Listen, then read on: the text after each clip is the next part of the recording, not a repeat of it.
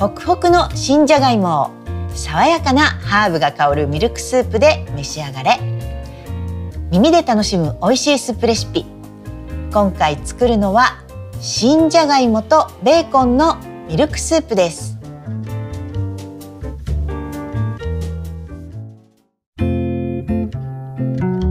皆さんこんにちは。スープ作家の有賀香です。鮮やかな緑が美しい新緑の季節ですね。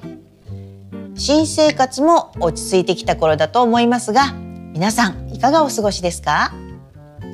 えーと、私は最近なんかキッチンをまたリノベーションしたいという欲がムクムク湧いてきましてなんかちょっとやってみようかななんて考えているところです。さあ、えー、前回はたっぷりと料理のトークをお届けしてきましたが今回はいつも通りスープを作りながらお話していきます。今回のスープは旬の新じゃがいもを使った新じゃがいもとベーコンのミルクスープ。フレッシュなじゃがいもとベーコンの旨味がたっぷり。えそしてハーブを隠し味に使った春らしさのある一品です。そしてスープを煮込んでいる間にもう一品。作り置きもできてとても便利なプチトマトの生姜マリネをご紹介します。ぜひ一緒に作ってもらいながらその時間も楽しくラジオのように聞いていただけたら嬉しいです。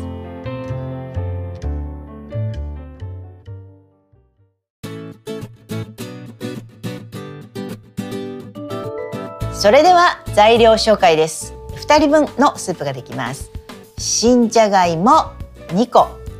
玉ねぎ2分の1個。ベーコン60から70グラムローレル1枚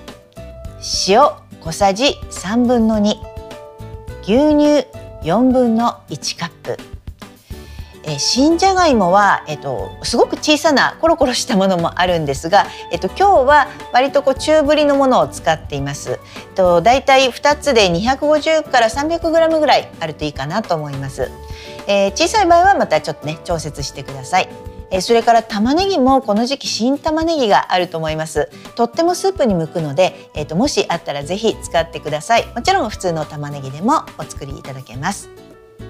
新じゃがいもは薄切りにして水にさらしておき玉ねぎは薄切りベーコンは2、3センチ幅に切っておきます。鍋に新じゃがいもと玉ねぎベーコンローレルを入れ水2カップを加えて強火で煮ます。沸騰したらアクをすくい火を弱めてじゃがいもが柔らかくなるまで煮てください。牛乳と塩を加えて出来上がりです。それでは早速作っていきましょう。まずじゃがいもですね。えっと結構なんかこう薄い色なんですけどやっぱり泥がついているのでよく洗いましょう。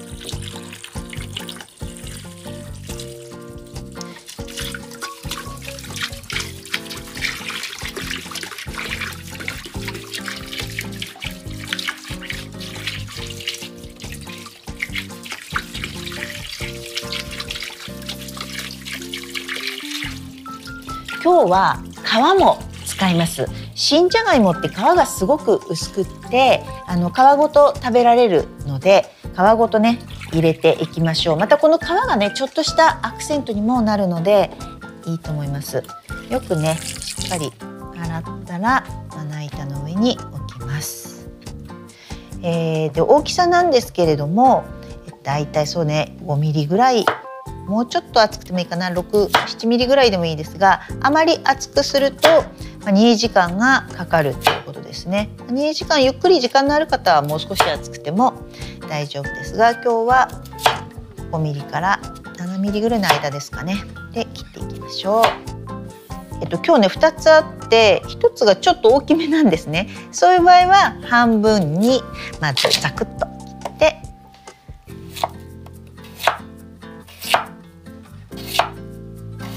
半分に切ったら、えっと、平らな面を下にして切るとすごく安定しますね。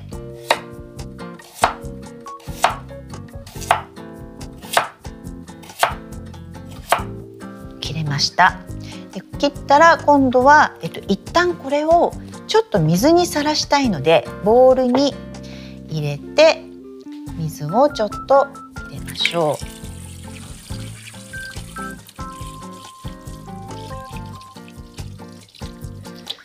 で少し、えっと、水にさらしておきます。こうすることででんぷんが出てあまりもたつかない感じになりますね。さらっとした仕上がりになります、えー、それから玉ねぎは、えーと、新玉ねぎを今日は使っています。あの新玉ねぎは柔らかくて癖もなくてあのとってもスープに向くので今の時期は私は多用しています。で皮もねペリペリと剥きやすいですし生で食べてももちろん美味しいんですけれどもスープにも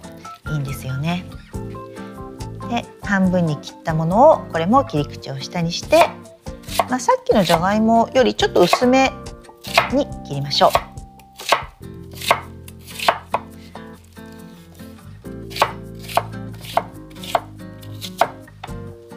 玉ねぎが切れました。それからベーコンも切ってしまいましょう。ベーコンはねちょっと今日は味出しに使うこともあって少したっぷりめですね。今日4枚入ってます。3枚から4枚ぐらいですかね。これも2センチぐらいの幅に切っていきましょう、え皆さんなんかこう何センチぐらいの幅って言われた時にいちいち定規測らないですよね。なのでだいたい私で言うと指が 指の人差し指が2センチぐらいとか小指の先が1センチぐらいとかそんな風にして、えっと、覚えておいてます。それでじゃあそういう風に2センチっていう時はじゃあ人差し指当てて切りましょうとかねそんな風にしてるとすぐに分かりやすいですね。でベーコンも切れました。えっとこのぐらいの時間でもえっとじゃがいもの方ももう水を切ってしまって大丈夫です。そして、えー、鍋にこのじゃがいもを入れてしまいます。他の材料も牛乳以外の材料はじゃがいも玉ねぎベーコンも入れますね。そして水を400ちょっとぐらいかな。ひたひたになるぐらいまで入れましょう。後で牛乳も少しね入れるのでもうちょっと入れていいかな。これで500近く入ってるかもしれないですね。じゃあ火にかける前にローレルの葉っぱを1枚ここにポンと。置いてそして火にかけます。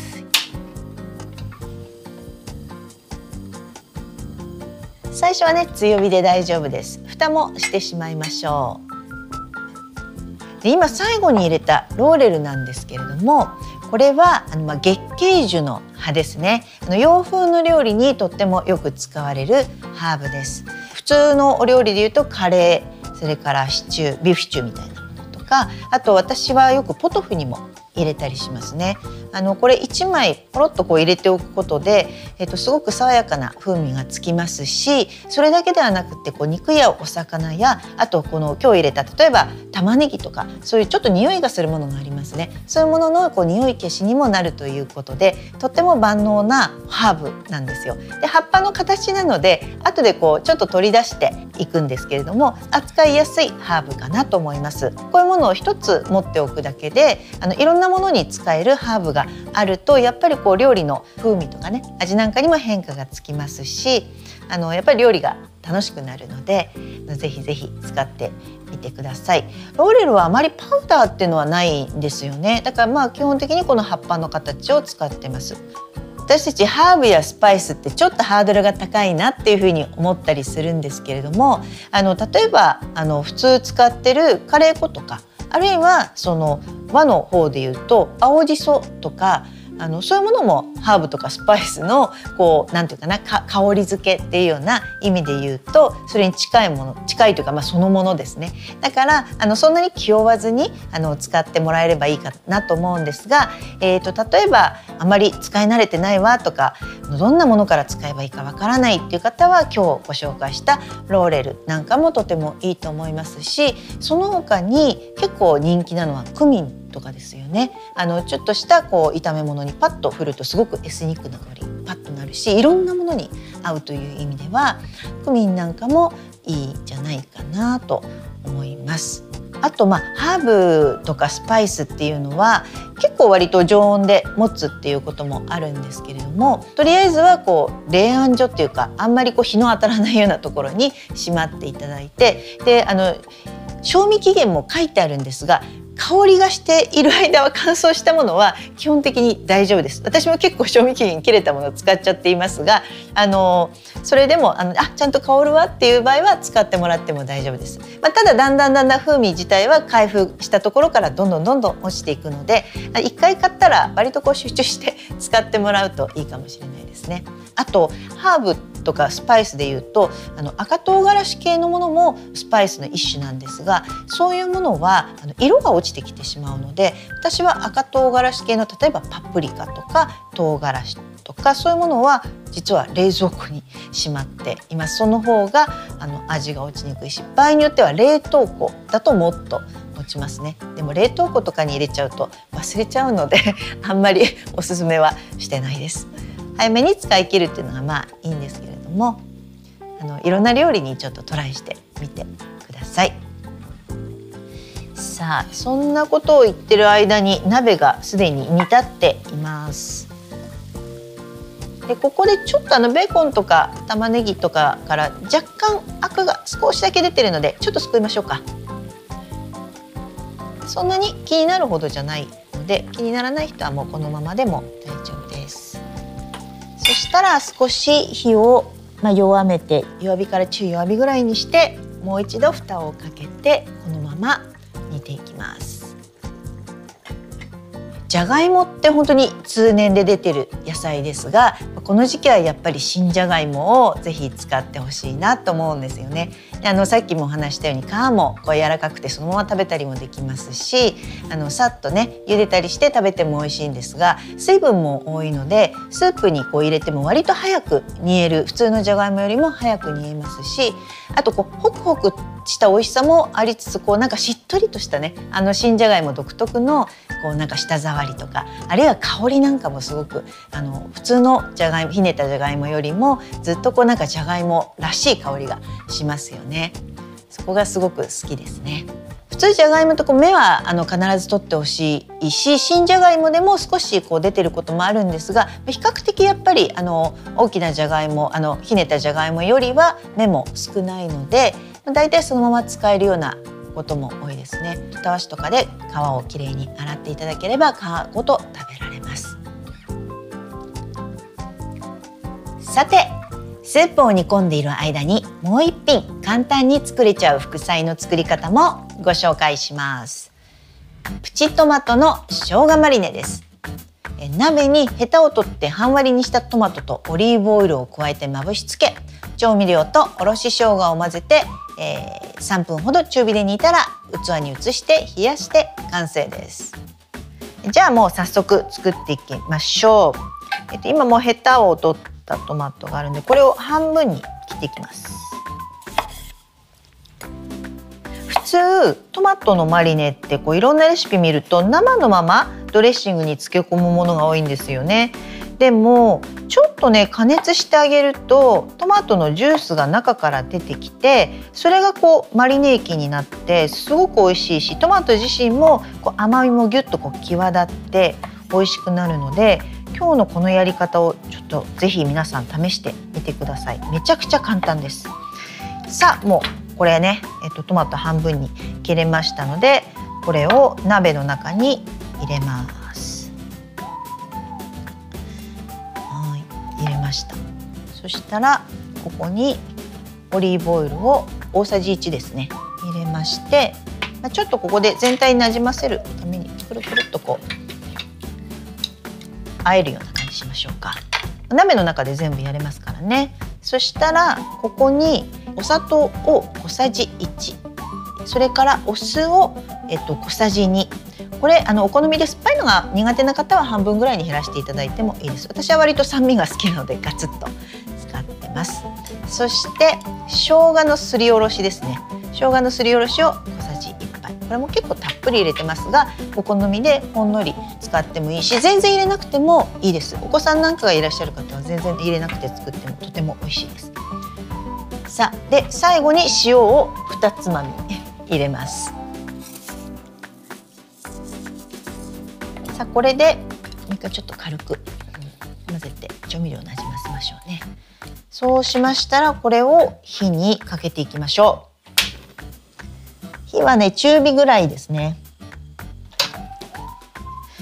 トマトは生でも食べられますよね。だからあの火を完全に通すことが目的ではないので、まあ、3分というふうに言いましたが、まあ、2分から3分ぐらいっていう感じですかね。この切り口をね火にかけたらちょっとお箸で下の方に向けてひっくり返してあの揚げてください。なんか上の方につるっとした側がこう向く感じにして全部じゃなくてもいいです。こういう風にすることによってトマトから果汁がちょっと染み出してきます。それがそのマリネ液と混ざってその味の中で漬け込むっていう印象ですかね。もうあっという間にこうねぷくぷいってきましたよね。えー、このトマトのマリネはあの私の最新刊の有賀香のベジタベルの中にも載っているレシピです。あのベジタベルは私がずっとこうスープを作り続けている中でこんな野菜の食べ方って美味しいなってこういろいろ発見があったのであのそういったものとかあるいは私がもう日常的に家であのヘビーローテーションしてるようなそんな料理をたくさんこうギュギュッと載せてます。なので結構今日の料理のようにあのやっぱり野菜を加熱した美味しさっていうのもすごく味わってもらえるんじゃないかと思いますね。あの特に野菜一品で作るなんか蒸し人参とかあの前にこちらのアイスムでもご紹介したコロコロごぼうとかあの野菜一つだけでできるようなレシピもたくさん載っていますしあとご飯ものとかスープなんかももちろん入っていて野菜がたっぷり食べられる一冊になっています。ぜひよろしくお願いします。さあもうちょっと見てる間にもうどんどんどんどんトマトのあの皮がこう崩れてきたりとかあの身も少し崩れた感じになってあの下の調味料のところがあの少しトマトの色がついてますね。なのでもうこのぐらいになったら火を止めていただいてこのままもうあの器に入れて冷やしていただければ完成です。ね、冷やしてる間に味が染みていきます。であの冷蔵庫でだったら23日ぐらい普通に持ちますしあのちょっとねお弁当なんかに汁気を切って入れてもいいと思います。ぜひ試してみてくださいね。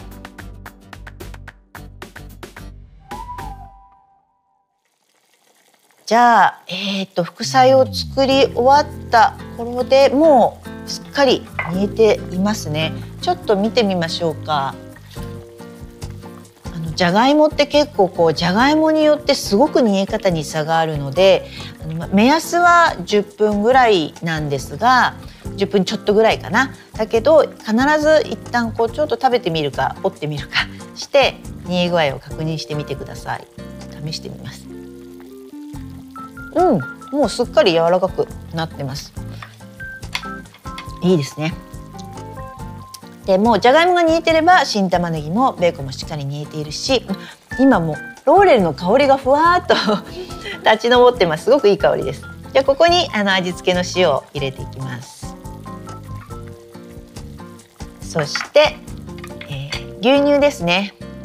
牛乳を加えます。牛乳もそんなにたたくさんあの入れるわけではないのでもうこれですぐに煮立ちますのでそうしたら火を止めて出来上がりということですね。あの牛乳は入れてからあまり煮込みすぎてしまうと今度分離してしまうので、まあ、最後牛乳を入れたら再沸騰したところでもう火を止めます。もう今ポコポコ沸いてきたのでこれで火を止めて完成です。さあちょっと味を一旦ここで確認しておきましょうか。あー美味しい。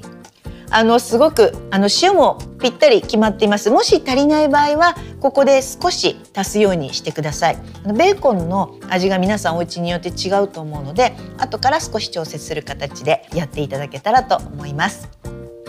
あの本当にローレルの香りがふわっとこう漂ってとってもまろやかな一品に仕上がりました。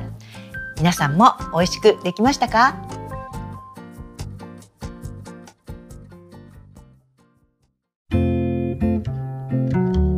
耳で楽しむ美味しいスープレシピ。今回は新じゃがいもとベーコンのミルクスープをご紹介しました。皆さんいかがでしたか？一緒に作ってくださった方は美味しく出来上がりましたか？楽しんでいただけていたら嬉しいです。作り方はアイスムのサイトにも写真付きで載っています。そちらも参考にしながらぜひ作ってみてくださいね。そしてアイスムのサイトでは感想やリクエストもお送りいただけます。SNS などでの作ったよというご報告もお待ちしておりますので皆さんどしどし送ってみてくださいね。美味しいスープを食べて今日も一日元気で過ごしてください。それではまた次回お会いしましょう。有賀香織でした。